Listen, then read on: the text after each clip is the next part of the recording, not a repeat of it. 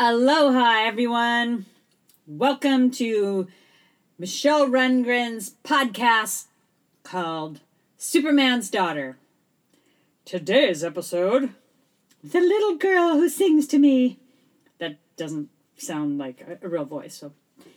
Anyway, Mom's Day is coming up. Good time to reflect on the meaningful or fun thoughts about mom or any woman in your life who's influenced you for the good, for the good. Maybe we'll have to have a show about the good, bad influences. okay, uh, the good influences about the woman in your life or mom, specifically for me, because it's Mom's Day. I'll tell you my stories, and we're going to listen or read your stories.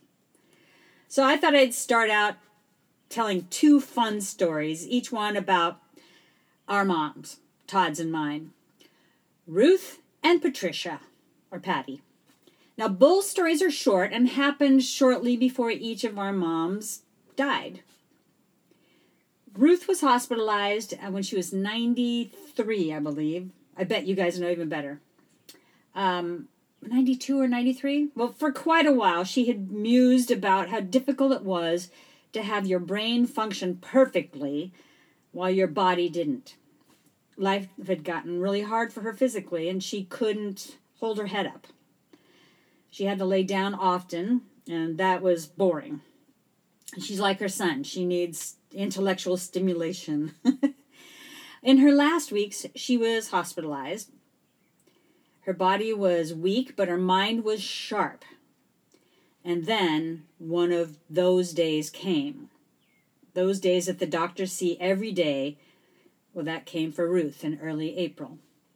The doctor and nurse came into the room to see that Ruth Rundgren had passed. She was pale, not breathing, slack jawed. The doctor reached over to confirm no pulse when, surprise, April Fools! Ruth had played dead on purpose and would live two more weeks to torture them the whole time, but in a good way, in a fun way. She was actually really funny, even though uh, her her tone of voice, which many of you remember, it didn't didn't have too much fluctuation in it, but that just cracked us up, knowing that um, she just played dead on purpose. Thanks to DC for reminding me of this next story. That was the Ruth Rundgren story. And yes, she did die a couple of weeks later, and but had a, a tremendous life. We'll we'll talk about her at some point. I think she would have been happy if happiest if she had been like a college professor. She was super smart, but in those days, uh, what was it? Nurse, teacher, secretary. Oh, I'm so glad I was born when I was born. Okay, back to this. Thank thank you, DC, for reminding me of this next story and it was uh, DC that sent me the picture that you guys see. if, if you want to know what I'm going to look like in my late 80s, that's it. Near the end of my mom's life, our mom's life, Patty Gray, mom would participate in all the parties that the assisted living facility sponsored. There were always fun things going on bands playing, theme parties, now, this party that you can see in the picture, I believe it was a South American theme featuring music and food from said South American area. Maybe it's Guatemala, maybe it was all of South America, I don't know. And they brought in a live freaking llama. It is a live llama, and they dressed it up in native South American wear. All the residents were given carrots and the llama wandered from table to table to be fed the carrots by the residents. Many of the residents were very hesitant to feed the llama, like they didn't want to touch the llama or get near its face or anything, but not our mom. Where did I get the showbiz gene, huh? Yep. Mom stuck her carrots in her mouth and face fed the llama. Of course, she enjoyed the pla- the applause, the applause, the applause. I haven't even been drinking. Oh, maybe that's the problem. Anyway, she did enjoy the applause. Way to go, mom! I I'm going to turn my levels up here a little bit. Thanks for hanging in there, you guys. All right, Tina and I'm going right into the questions. Uh, Tina and Michael from Eugene said, Oh, one more question. I kept wanting to ask at the individualist shows, but forgot every time. What do you and Todd like to read? Hmm. Well, right now he's reading mostly his own code. Um, he hasn't had a book in a really, really long time because he's been creating so many things, lots of code to do something new, and lots of music. But he's read, I, I think, if I were to guess, all his fa- his favorite books come from Greg Bear, uh, a sci-fi writer, and you know how picky Todd is, so Bear must be really good. Um, mine, oh boy. Um, I when I read, I don't normally have time to read. So the only time I read is on a plane. So I like to be totally uh, what do you call it? Transported somewhere else. I like to just uh, be mindless. I read a lot of James Patterson books. I can read the whole book on a five hour, five hour, fifteen minute flight from Kauai to the mainland. So I've read all of them, and I just bam, bam, bam, bam.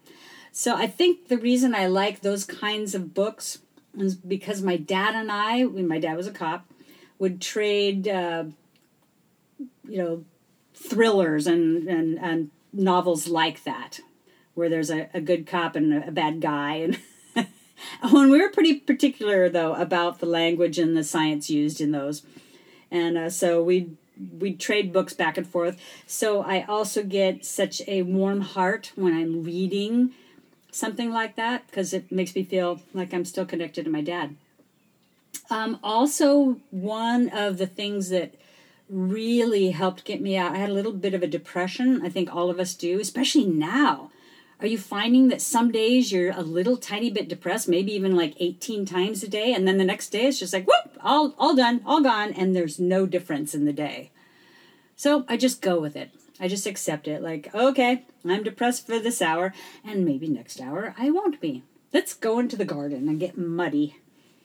Um, my friend Mama Rosa, good friend of mine, lives lived on Kauai, now in Portland, Oregon, turned me on to Byron Katie, and I really love reading Byron Katie. It's, um, I guess, because she's just gone through hell, and she's still so positive. And my mother was extremely positive. Almost nothing could get her down. You know, we we would mimic her when when friends would come to the house. She was always like, "Oh, can I get you a cup of coffee? Can I get you some lunch? Would you need to stay for dinner? How about you want to run away from home? Do you need a liver?" So, so Byron Katie uh, reminds me of if my mom could have uh, marketed her heart and her brain. Uh, oh, you know what? That reminds me. I keep meaning to open up this gift that um, I'm going to do it a little later. Murph. Uh, Murph gave me this little gift I told you about in the last couple episodes, and I found it. So it's a little jar of wishes when you want them. No, it just says wishes when you want them. I got to read one of those today, and Byron Katie made me think of that. Well, why? Let's just read one right now. I haven't opened this in years. And I think I described it to you guys. It's just a little jar, a miniature canning jar, and she put a bow around it and made a little sign when wishes when you want them. And she took tiny pieces of paper, wrapped them up in little cylinders, and then put a little bit of glitter, uh, silver glitter on the end so that you unwrap them slowly. Let's see what she says. Because I talked about being de- depressed off and on, which I'm not normally. Okay, my wish is that you unleash your creativity once in a while, even if you don't think you're creative. See, isn't that cool? That is so cool. Thank you, Murph. I did unleash my creativity today. Went out and planted a bunch of plants today and then I filmed a video, which you'll have to look out for Intoxicats. We, uh, uh, Rick and Amy came up with this really great idea, put put together a track, and we're all filming stuff from our home, and he's gonna put it all together, and it'll be out soon. So keep checking for intoxicats. Denise Andrusani. Um, hi, Michelle. My sister Pamela and I met you and Todd as you were leaving Barnes and Noble bookstore on April 14th in Virginia during the Individualist tour. Sorry, I burped. I had three sips of beer. We weren't late, but as you were leaving, we popped in for autographs. That's right. You weren't late. We just finished early, and then you know, uh, I'm married to a very impatient man and wants to get on to the next thing. Um, you'll never know. Oh, you both graciously waited till my sister parked her car and signed our books. You will never know how much that meant to us, so thank you for that. You're welcome. It was great. You guys are really funny. My suggestion for a name, Poddobiography. Really good, but yeah, we, it's Superman's daughter. But that's good, Denise. Uh, so, just a suggestion. Please stay safe, healthy, uh, so we can see each other again. Aloha. Okay. Thank you, Denise. Thank you, thank you. Another one from Robbie. Says, Hi, Michelle. Just listened to your second podcast. What fun. Looking forward to more. I was wondering if you could do me a small favor. In the early 70s, I worked at a record store in North Palm Beach, Florida. One of my coworkers was a large fellow named Ralph Malone. He was close to six feet tall, around 200 pounds, thick glasses, as was the style at the time, had long black hair. It was hot and humid Florida summer day when he came running into our store dripping with sweat. He had an LP with him and said, You gotta hear this! This guy does everything himself! It's great! Well, of course it was. Something, anything, and I was knocked out by it. Thanks to Ralph, I've been told a Todd fan fanatic ever since. Many, many years later, I'm sorry I never thought to thank Ralph for introducing me to the Toddiverse. I like that, Toddiverse. I think it's safe to say, once a Todd fan, always a Todd fan, and hopefully Ralph has been following all things associated with Todd, including your wonderful podcasts. So, in hopes he's still with us and listening, if it's not too much trouble, could you give a shout out to Ralph Malone and say thank you, thank you, thank you, thank you, thank you, thank you, thank you for introducing me to Todd and his music and all things associated with him, with it. if you'd like to save this for a How Did You First Hear Todd segment, that's cool. And thank you, Michelle, for doing these podcasts. Oh, you're welcome. No, I'm not going to save it because I already read it. But that is a good idea, and it might fit into the next podcast. Well, up to everybody. Remember, as you listen to these podcasts, you can still write and send me things that have to do with past podcasts because we can still read those stories. Rebecca Shoot, Hi, Michelle. I love your podcast. Look forward to more of your infectious enthusiasm, stories, and laugh. My mother's fault. Uh, uh, that's me saying that.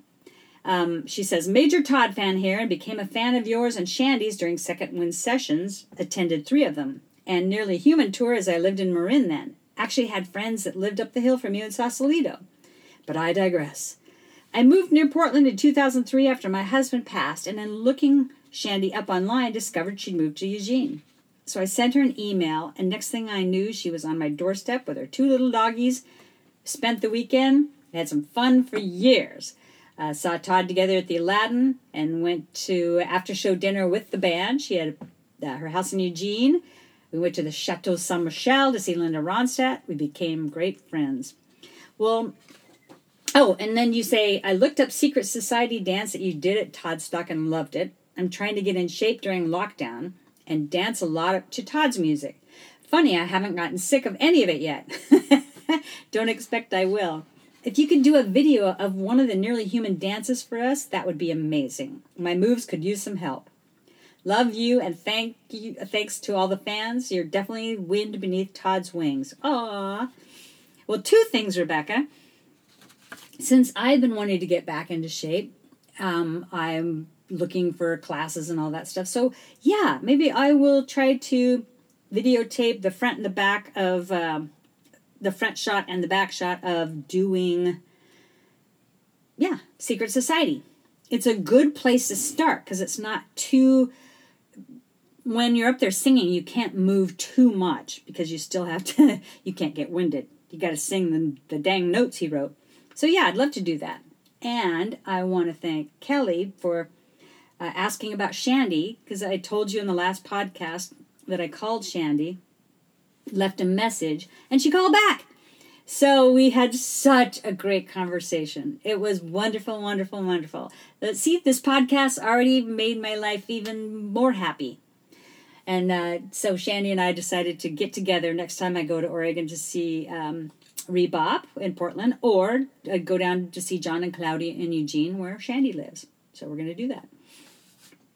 Uh, let's see. Marcy Kaplan says, Hi, Michelle. First of all, I have to tell you I love the name of your new podcast and congratulations on Superman's Daughter. I know it'll be a huge success. Thanks, Marcy.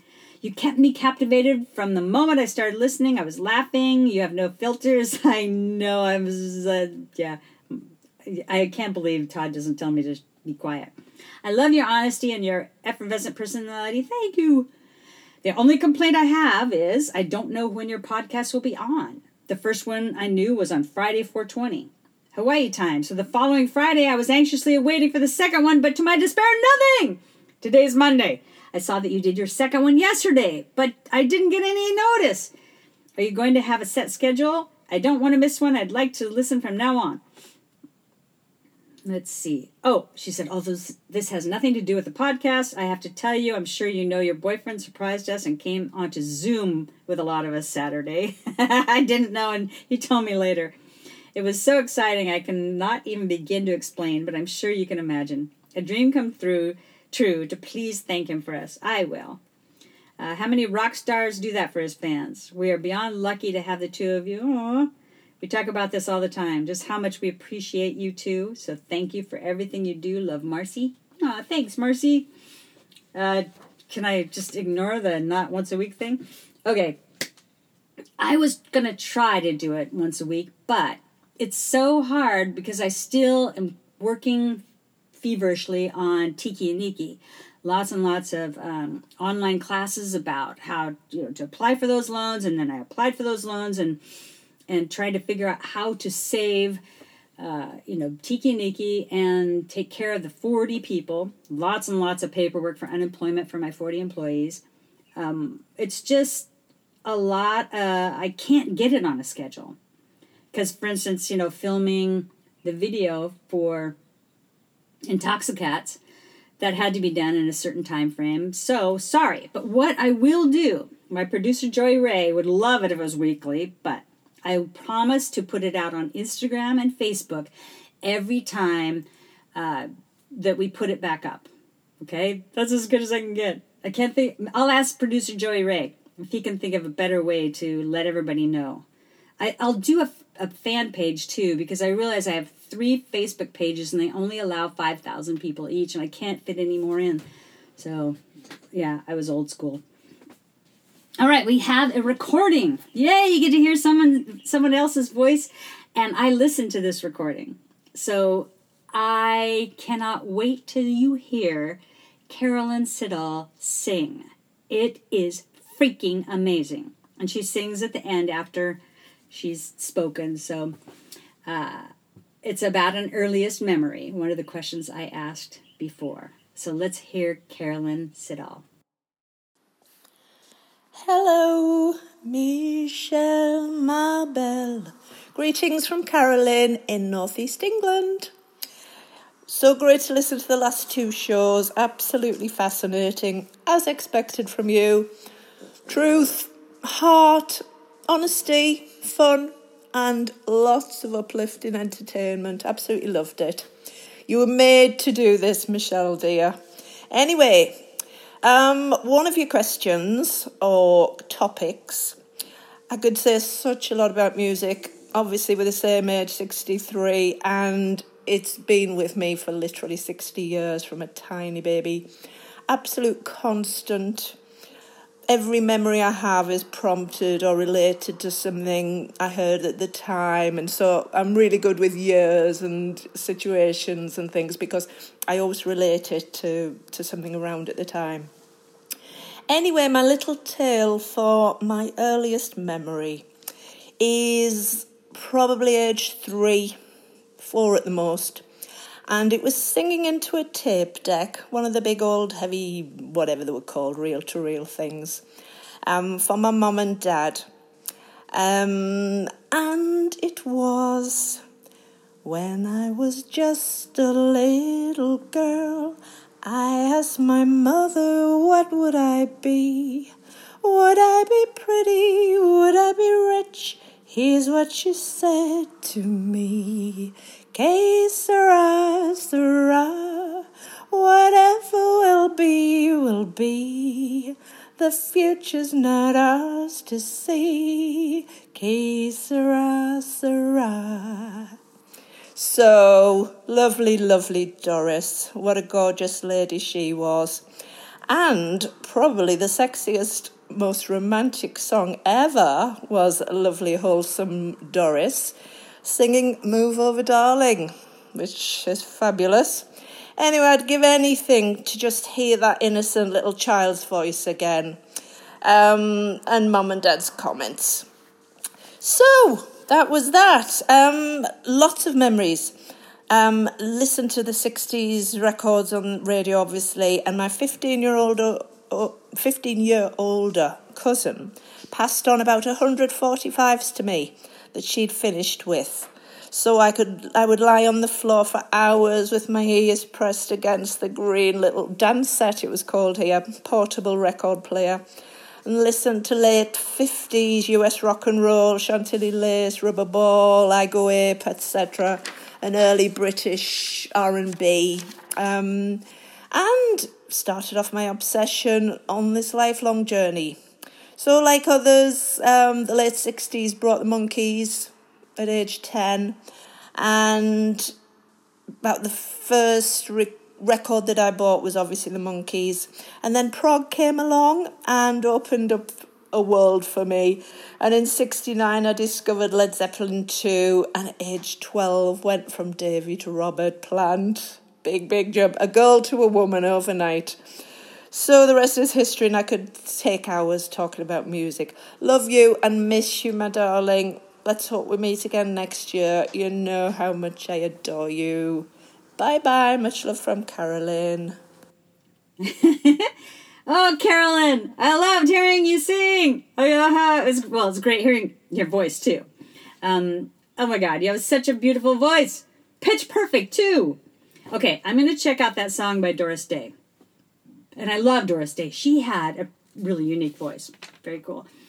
Okay, I'll I will love anybody who calls up and sings. In fact, did you know you can, when I talk about what we'll do next week, or 10 days, sorry, Marcy, um, you can actually call and leave a Gmail voicemail or a question or story at Michelle at gmail.com. Or you could call. It's, I think the answering machine works for three minutes. Joey fixed it. It's 808 431 4881. So you can tell your story or ask me a question, and we'll play your voice on the air. Um, and I loved it. Some of you actually, when you emailed me, said, "I have a question, but I don't want it, my name read on the air." That's that's fine. Or a story. You told me a story and you didn't want it read on the air. Cool too. Okay, Ray Place has a great story about his mom. I'm gonna I'm gonna read it. Thanks, Ray. Hi, Michelle. My mom and I had a funny relationship. I was a good kid, but didn't work at school, which rightfully aggravated my mom. She wasn't the most lovey dovey mom, but I always knew she loved me. It was my senior year in high school, and I was actually having a surprisingly good year at school, so my mom had no complaints. She always believed she was kind of tough and would challenge me sometimes. We had a clothesline in the backyard with a nylon line. I was kind of old and, oh, Oh, it was kind of old. So the clothesline was kind of old and was fraying. Parts of the line were only about half its original diameter. For some reason, she challenged me to break the line. I told her no, not wanting to break our only line, but she kept on pushing me, so there I was, a surprisingly strong 125 pound 17 year old kid. I walked up to the clothesline, grabbed it, and snapped it, and then looked at her and walked away. Never got another clothesline after that. Funny times. Well, Ray, I'm sorry to tell you, I have a feeling your mom used you to get a dryer. I want to know if you guys got a dryer after that. yeah, we're doing Mom's Day stories. Hi, Michelle. This is from uh, Chris Uh, Siriello, and I love that Chris actually put how to pronounce her name in parentheses. Siri Yellow. Chris Siriello. Hi, Michelle. Thanks for all the shout outs on your second episode, My Mom's Story. My mom always was playing music, while my dad played music strictly before 1962. Mom kept current. I made her very happy when I picked out the notes to If by Bread on our organ. Oh, yeah. That was her favorite song. I was seven or eight, but that's not the story. Ooh. When I was a teen, I used to work at a local grocery store, and I used to take my lunch breaks in my car listening to oldies. A song came on, Apple Peaches Pumpkin Pie. Oh, I could just, apple, yes, I can hear it, by Jay and the Techniques, and I loved it at first listen. I called my mom from a payphone asking if she knew it. Then she yelled into the phone, Oh my God! I had the 45 and played it over and over when I was pregnant with you and, and I, while I was cleaning house. She dug up the 45 and gave it to me that evening. Crazy that! Even in the womb, I was digging the cool stuff. I guess that makes up for her calling me weekly for help using her iPad. that was good. That was good, Chris. I liked it. You know, that's a, I have a a similar story of uh, of Rebop being. I was pregnant on tour with Second Wind when I was pregnant with Rebop, and he was quiet the entire show until we'd sing parallel lines. It was very hard hard to sing back then because he would push on both sides of my ribs and during that song and loved that song. That's when he would wake up. So as um, I didn't get to see him for the first day, first four days he was alive, but as soon as I was uh, conscious, I sang in that song and he turned his head. So uh, that's I love that she played that in the while you're in the womb. Very cool. Now we have a mom story from Catherine Catherine Sowers and Sars. I can never pronounce it right, Catherine. I'm just gonna Catherine S. it's a recording, so let's pause and listen to Catherine. Hey everybody, this is Catherine Sowers from Boca Raton, Florida, and calling to tell a little story about my mom. My mom was a, well, became a mom at age 15 and had her fifth child by the time she was 28. We were dirt poor, lived in an apartment building in the Haight Ashbury in San Francisco, and my oh, even though we were poor, my dad and she had an arrangement that he would work sometimes three jobs. She would stay home and um, take care of the kids. Well, another family moved in, the Valentines, and they also had five kids, each one aligned with our family at the same age. It was fantastic. And the mother, her name was Kay, although her name was Catherine, I was named after her. Uh, she and Kay, my mom and Kay became fast friends, and because we were so poor, we did things that didn't cost any money, which meant a lot of peanut butter and jelly sandwiches and uh, potato chips put in um, brown paper Safeway bags. And we used to go to free concerts in Golden Gate Park. And it was because of my mom and Kay, you know, that I saw um, the Grateful Dead, oh my God, so many times, uh, Jefferson Airplane, uh, Janis Joplin at a Synanon uh, Festival, Sons of Champlin, Blue Cheer. Um, we saw uh, George Harrison playing a sitar on Hippie Hill. I mean, we saw so, it influenced my life so much. And you know, even though we were dirt poor, as an adult now, I, you know, I look back many years and realize what a rich childhood I had. So that's my mom. Boy, do I miss her. Um, Evelyn Viola Mackey. Bye. Oh my God, Catherine.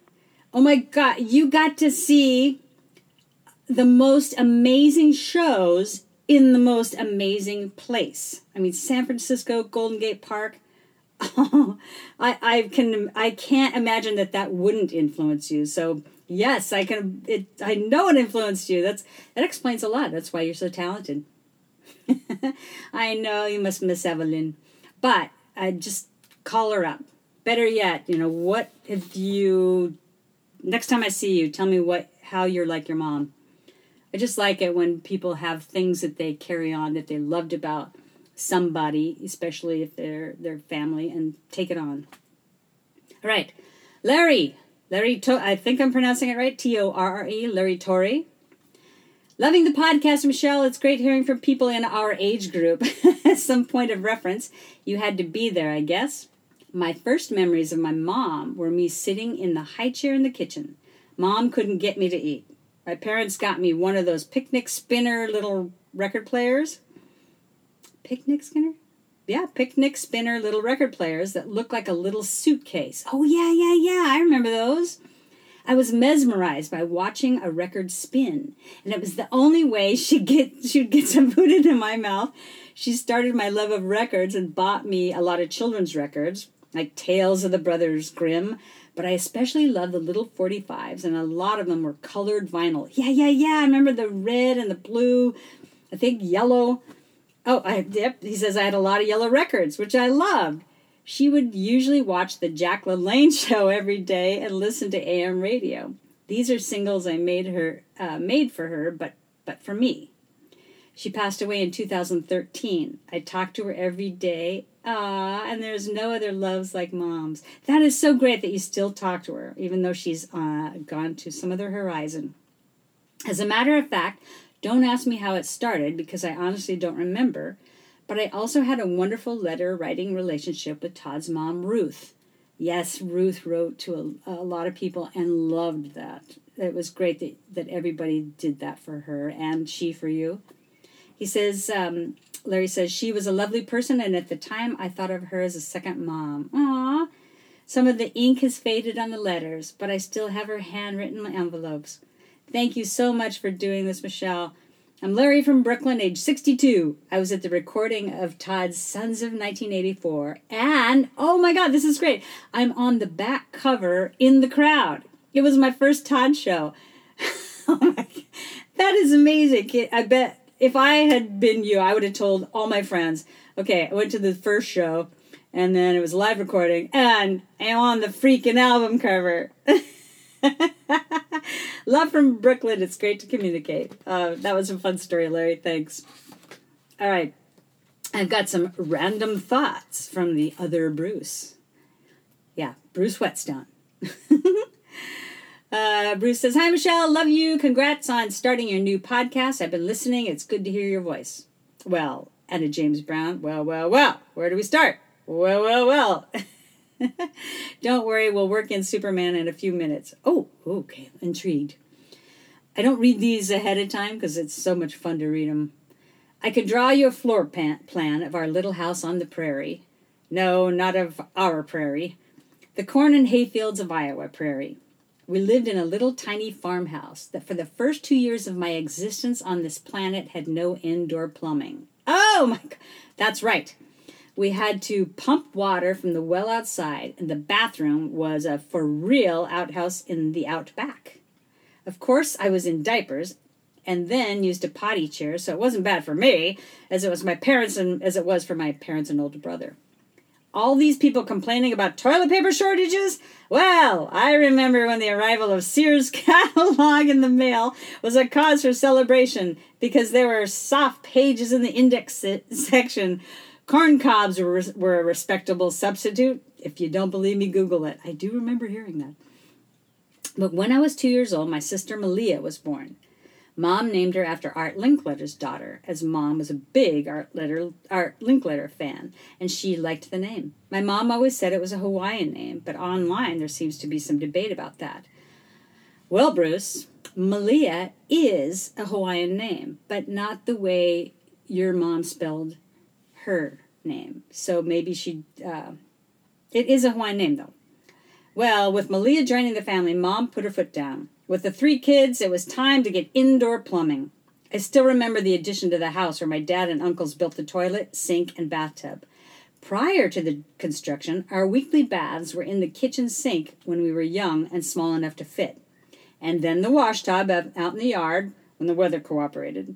There was a pecking order who got the hot water and who had to wait until the first person was done. Anyway, that's my first memory. While experts say you don't recall things prior to age three, I have a clear recollection of my mom nursing my baby sister, and that was at my age two and a half.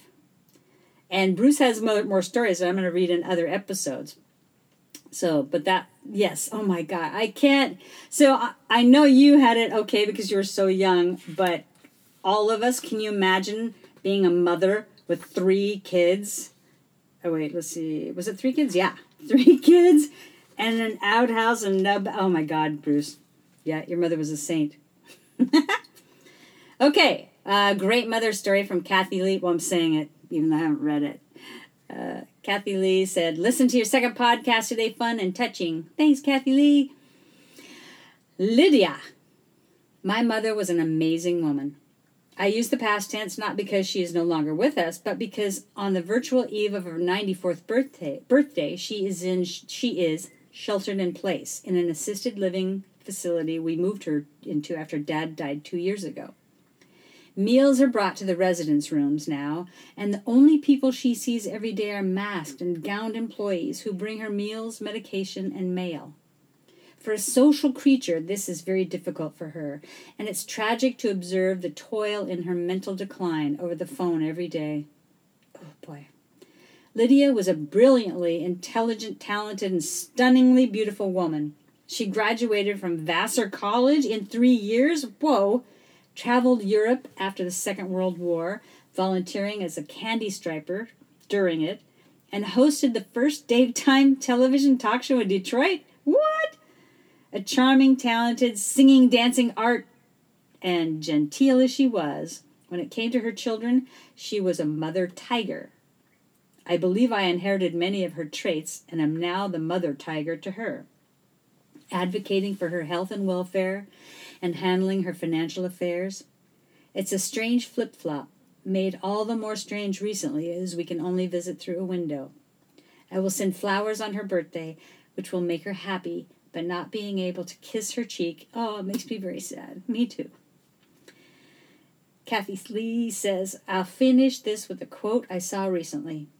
Whenever you feel overwhelmed, remember. Oh, no, I got to read that better. Whenever you are whenever you feel overwhelmed, remember whose daughter you are and straighten your crown. uh, thank you, CLB. Oh, I got emotional on that one. Oh.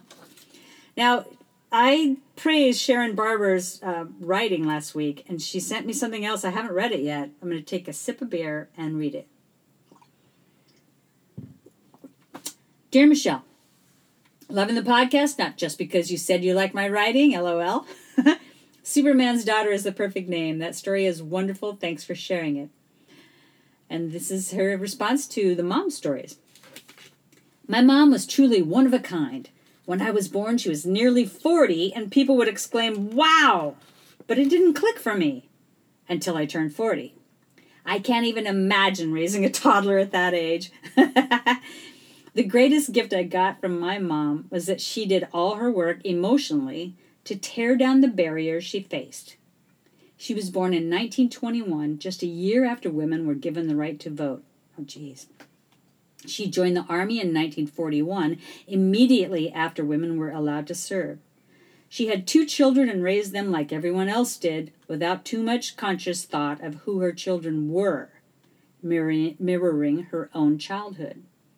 When she got pregnant with me, her third child, she consciously decided to take a leap forward. She started with the book Parent Effectiveness Training, which spurred an extensive consciousness raising journey. I remember best the book I'm Okay, You're Okay. To me, a grade schooler, it made logical sense. Know that you're okay and that the other person is okay, and go from there. It sounds simple, but in practice, it's really not.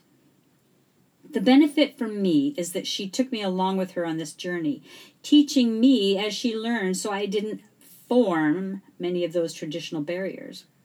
In turn, her lessons have allowed me even further growth, getting closer to where we're all trying to get, free of the usual traps our ego sets. Oh. I feel as though these lessons have been further amplified for my own children. They're incredible examples of self actualized humans, so clear about who they are and how best to get where they want to be. It's literally a miracle. When I compare them to my grandmother's Victorian era attitudes, mom's been gone since 2011, and these precious lessons are with me in every moment and truly support me in every way. Once, when I came home to visit in my early 20s, she was having a group session in our living room, and one of the exercises was for each person to stand up and go around the circle to say directly to everyone else, loud and proud, I matter. I matter.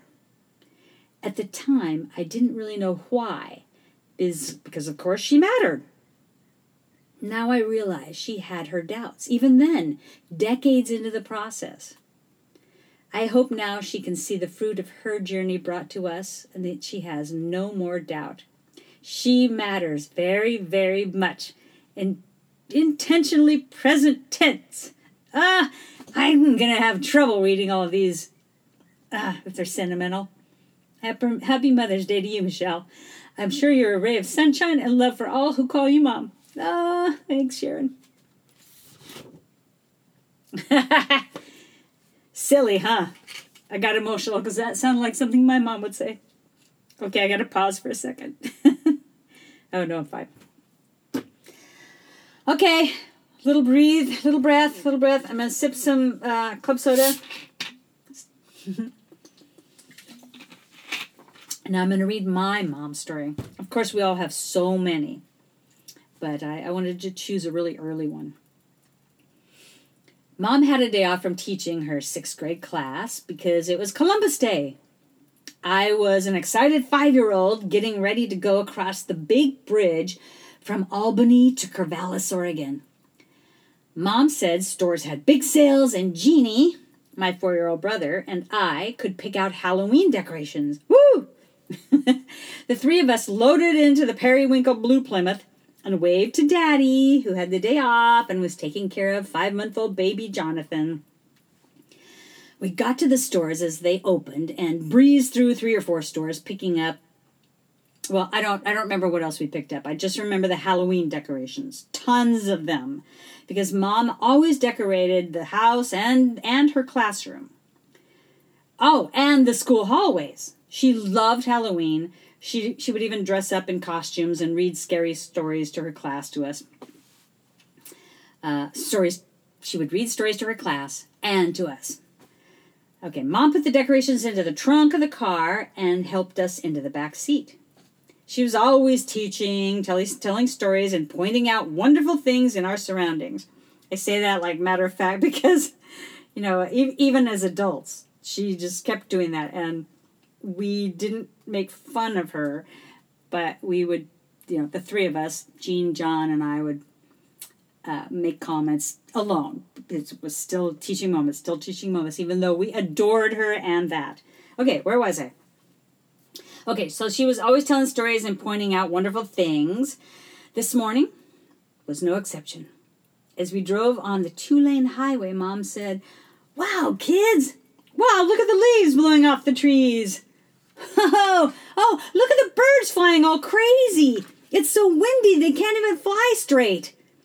Oh, look, the trees are losing their jewelry like branches are flying off like bracelets. Kids, kids, kids, I need you to get down on the floor of the car now. Put your hands over your heads just in case the branches hit the windows. Good good job. Good job. Up ahead, the highway patrol was diverting all the cars up a country road. Jeannie and I popped up because we felt the car slow and turn. The road was a visible loop, a mile up to a huge Victorian house, then it curved around the back of the house and back down to the highway. What looked like hundreds of cars had already pulled up and around the two miles of driveway stopped at the at the highway. It's hard to explain. A big, huge two mile horseshoe, and we were at about. Uh, our car stopped at about three o'clock because all the cars had gone, you know, all the way around. Our car was right next to the huge Victorian house. The sky had gotten very gray, and the car was rocking with the wind. Mom turned on the radio, but there was no signal from the radio towers. We all looked at the two older ladies in the Victorian house.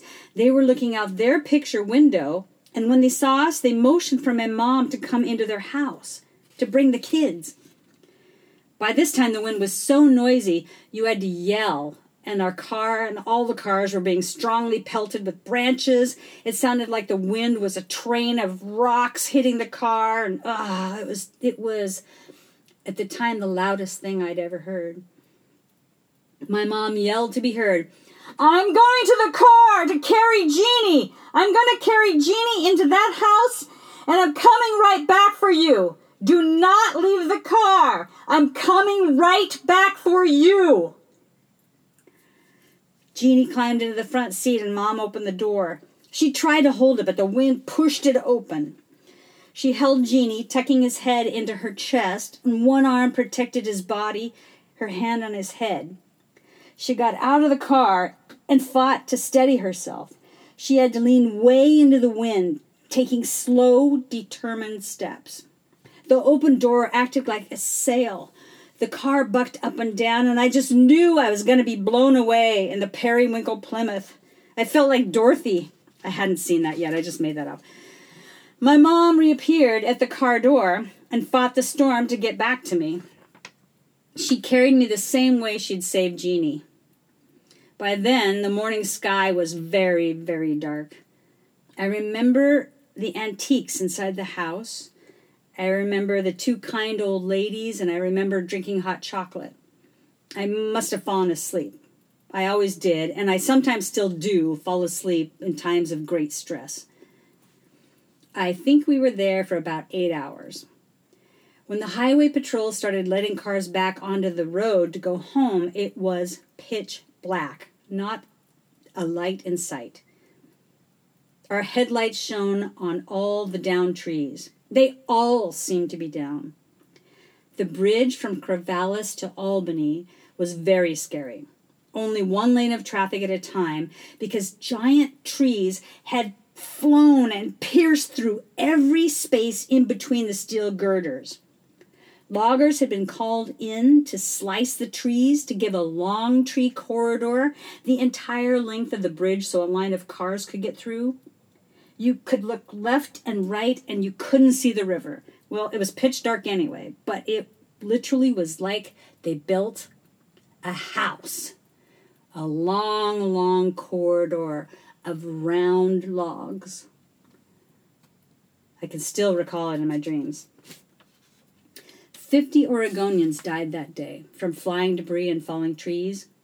And later we learned the Coast Guard station at Cape Blanco, Oregon, measured gusts of 145 to 179 miles an hour.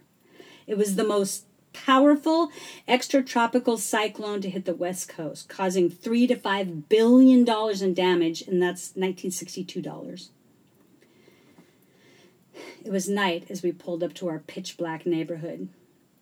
Dad had his police flashlight at the door to guide our way. He was dressed in his full police uniform except for his hat and gun.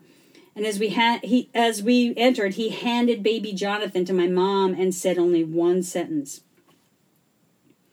The power's out, the fence is down, the roof is in the backyard, and I don't know when I'll be home. Might be days. He put on his hat, strapped on his gun, grabbed his flashlight, and went off into the night to help people. My mom started a fire in the fireplace. We lit a candle, and we had a cookout. She put a pot on the fire of pork and beans and cut up weenies. She had us try to cut up the weenies. Even though it was too dark to see out, we cut up weenies by candlelight. She was always making anything a fun project. I wouldn't look towards our picture windows. Even though you couldn't see out, I just wouldn't look there. I didn't want to see our roof in the backyard. I knew where the attic crawl was if someone, not me, poked their head up there. I wondered if they'd see the sky. Hey, we keep our Christmas decor up there. Are they all blown away? No one had yet explained to me that the roof being gone meant shingles. That night, Mom tucked us both into Jeannie's room. He had the trundle bed, and she knew we'd feel safer together. The wind was still making noise.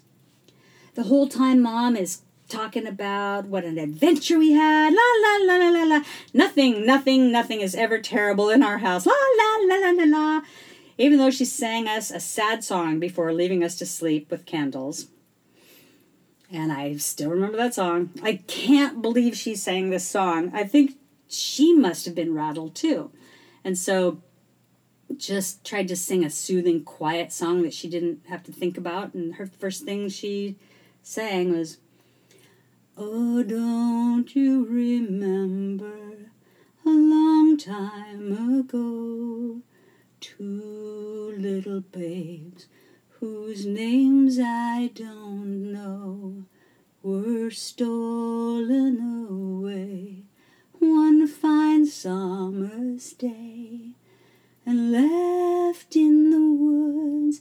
I've heard people say they sobbed and they sighed and they bitterly cried.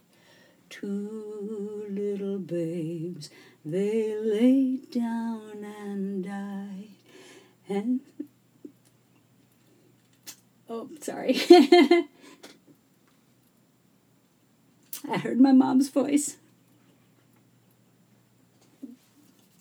I would I would have started that song in a much lower key. anyway, thanks you guys. Even though it's funny, it's like in the middle of the day when I'm recording this, but uh, and I even though I got teary, I like feeling all these feelings. I like reminiscing. So thanks for letting me do it. okay. All right. So the only thing I remember about that night were the two candles staring. No, sorry. Two candles scaring the shit out of me. you know, she sang us that song and then she well the candles were lit and she left the room she always left the door open so we could call her in the middle of the night which we always did she always came always calm but that night it was too noisy to be heard so I'm, i don't know if jeannie was scared but those two freaking candles jeannie and i picked out ones with frightening looking skulls black cats with fangs and blood coming out of their eyes, or at least I thought that's what it was. So we did survive the night. We survived the candles and the 1962 Columbus Day storm, a hurricane in the middle of Oregon. It actually hit California, Oregon, and Washington. okay, I wiped the tears out of my eyes. I'm gonna sip a beer. I do like thinking of my mom though, because she was amazing. Okay, Gail Glennie Burke.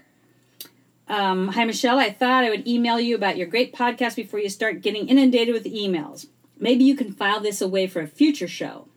I just read the article in Music Connection, and Todd told a story about Paul McCartney being a terrible person. Well, if I'm channeling my mom, I would say maybe he was just having a bad day, that Paul McCartney, or Todd when he told the story. so uh, Gail says, I can imagine you have interesting stories about well known people. I do realize Todd uh, wrote some in his book. I'm wondering if you can tell us some stories about the coolest people you've met and also stories about well known people who weren't. I'm not particularly looking for them to be identified. You're a great storyteller. Oh, thanks. I'm enjoying listening to your stories, and I imagine you have some entertaining ones to tell about those experiences. In that same article, Todd was talking about the number of costume changes he goes through in a show. He spoke about showmanship. I love that he sometimes dances. It sounds like dance has been a profound influence on you. I'm wondering what influence your artistry has on the performances, from dance to costumes, etc. Whoa, Gail, you just sent a letter about two show titles. So yeah, those what you mentioned were actually two different shows that I have planned uh, on doing. So uh, I think I'll just announce next week's right now. um, I'm to do, I do have some really fun stories about people. And if they're, I don't know if I have bad ones. I probably do, but just like my mom, oh, everything's fine, everything's fine. But let's make the next podcast about, I was going to say my brush with greatness, but that's too normal. Let's do my brushings and blushings with greatness. okay, brushings with an R and blushings with an L. My blushings or and or blushings with greatness. Now remember, I need stories from you guys. I need questions and I need your stories. You're putting this podcast together and making it easy for me. so again, you can call 808 431 4881 and record your story or your questions and we'll play them on the air. Or you can write your stories or questions to me, Michelle Rundgren at gmail.com. And Michelle is M I C H E L E, one L. I know you know how to spell Rundgren. Oh my gosh, you know what? That reminds me. Uh, I was road manager on the Japanese tour uh, in the 80s uh, that Todd did. And I so I put together all the, the little tiny tour booklet and I spelled Rundgren wrong. Now I'd already been living with him for years and years. It was just a typo, but I didn't check on it, and all the tour books went out to. oh well, yeah. I didn't even notice it until we got to Japan, and I looked at it like, oh geez. Well. Then when I finally got uh, his name legally, I had spelled it right. anyway, thank you, Gail. You gave me two uh, two great storylines, and I was to do both of them. So maybe I'll tell one of my David Bowie stories. Yeah, the Tubes. Uh, it was the Tubes and David Bowie and Peter Gabriel. All three bands got to do uh, a tour. We did most of the Northwest, I believe, and oh my gosh, that was that was amazing. And I do have a lot of great stories, so I'll drag them out. Uh, one more quick story about my mom, and uh, you recognize the title of the show. My mom's personality never changed as she got older. Her memory faded, but the personality didn't, even on days when she didn't remember my name. But she never freaking forgot Todd.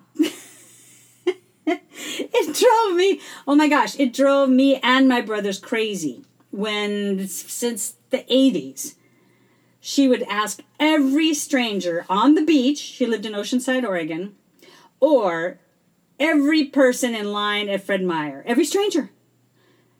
And she'd say, Do you like rock? That, this is her opening line. Do you like rock music? I mean, can you imagine just somebody you don't know just looking at you? Do you like rock music? Oh, you do? Do you know my son in law, Todd Rundgren? And it would go from there. Even if people didn't know who Todd was, the fact that this lady, that was her son in law, and they were like, I bet they went home and checked him out. I bet they listened to some tunes. I know, I know it was great, but it drove us nuts. Because, especially if we were with her, or if I was with her, I would just, oh my, because what do you, what do I say? I just smile and, and go back and get more milk. I was proud to be Patty Gray's daughter. Whether she introduced me that way or occasionally at the end forgot who I was. In those times when she forgot who I was, I was still pretty honored because she would introduce me as the little girl who comes to sing to me. You're unforgettable, Mom. Happy Mother's Day! Every day. Damn it!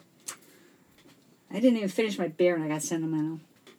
I want to thank my high school cheerleading compatriot, Heather Thompson, for turning me on to Spike O'Neill's version of a Todd song. Did you guys hear it on Bob Rivers' show? Uh, I think uh, my producer Joey Ray is going to put it at the end of this. It is great. I happened to click play right when Todd walked into the room, and he cracked up too. Um, yeah, you can check it out on YouTube you can either check out Bob Rivers' show or I think it's under uh, YouTube. I can't go to work dash coronavirus parody. It's he does a great job. I want to let you know that uh, if you're uh, lonesome, or even if you're not lonesome, on Fridays at 4:20 Hawaii time. Now you're gonna have to look that up because sometimes it's six hours from New York, sometimes it's five hours, sometimes it's three hours from the West Coast, sometimes it's two hours. We don't change our clocks here in Hawaii, which I totally think everybody should get on board with that. Anyway, every Friday at 4:20 Hawaii time, Tiki Iniki does 420 Fridays, where we're going to teach you exactly how to make all of our cocktails. Now, most of that is normally secret. Bars don't like you to know how to make these because they think you won't come in. But I have a feeling you're coming to Kauai, right? This is one of the safest places on earth right now. We have zero cases on Kauai. We're still socially distancing, we're still sheltered in place, um, everyone has to wear face masks in public except if you're uh, exercising at the beach. So you can't go hang out at the beach, but you can swim, surf, jog, walk. So life is life is pretty good here, and it's just so freaking gorgeous. Oh yeah, next week I'll read um, I'll read a story about somebody going coming to Kauai and asking about feral cats. Thanks for sending that. That's another question. And as always, mahalo to my producer, Joey Ray, and my family for allowing me to tell stories. Love you. And thank you to my boyfriend for promising not to listen so I can just say anything I want. Don't tell him anything I said. And since this week, we'll celebrate Mother's Day, a special day. Uh, hope you get to thank your mom or somebody who's acted like your mom or just uh, another female for being cool in your life. I want to thank Bean. Bean is Rex and Randy's mom. Todd's, you know, the mother of Todd's Rex and Randy. And I want to say that Bean, you invited me into the family and shared Rex and Randy. You graciously let me co parent and to become mom number two. How many women could be that giving and that magnanimous? I love you, Bean. Mahalo, Rex, Randy, Rebop, and Keone. I am honored to be your mom. I love our family. And to all of you out there, I love our extended family and friends. Aloha, Nui, Aloha. Thanks for listening to the Michelle Rundgren Podcast, Episode 3. You can also email Michelle, Michelle Rundgren at gmail.com for your questions or 808 431 4881. My name is Joey. I'm the producer. If you have questions for me, you can follow me at JoeyRay3000 on Instagram, at Kauai Today on Instagram. That's my podcast, Kauai Today. Check that out. Give Michelle some love. Buy a t shirt. Help out the podcast. The link is in the notes. Thank you very much. Happy Mother's Day to all the mothers out there. Thank you very much, Michelle. Happy Mother's Day to you. Happy Mother's Day to all the listeners. Happy Mother's Day to my mother back in Texas. I want to thank my wife also, who is here on Kauai, wrangling our 14 year old boys and me and a dog in quarantine. You can imagine. Thank you very much. We love you. Aloha.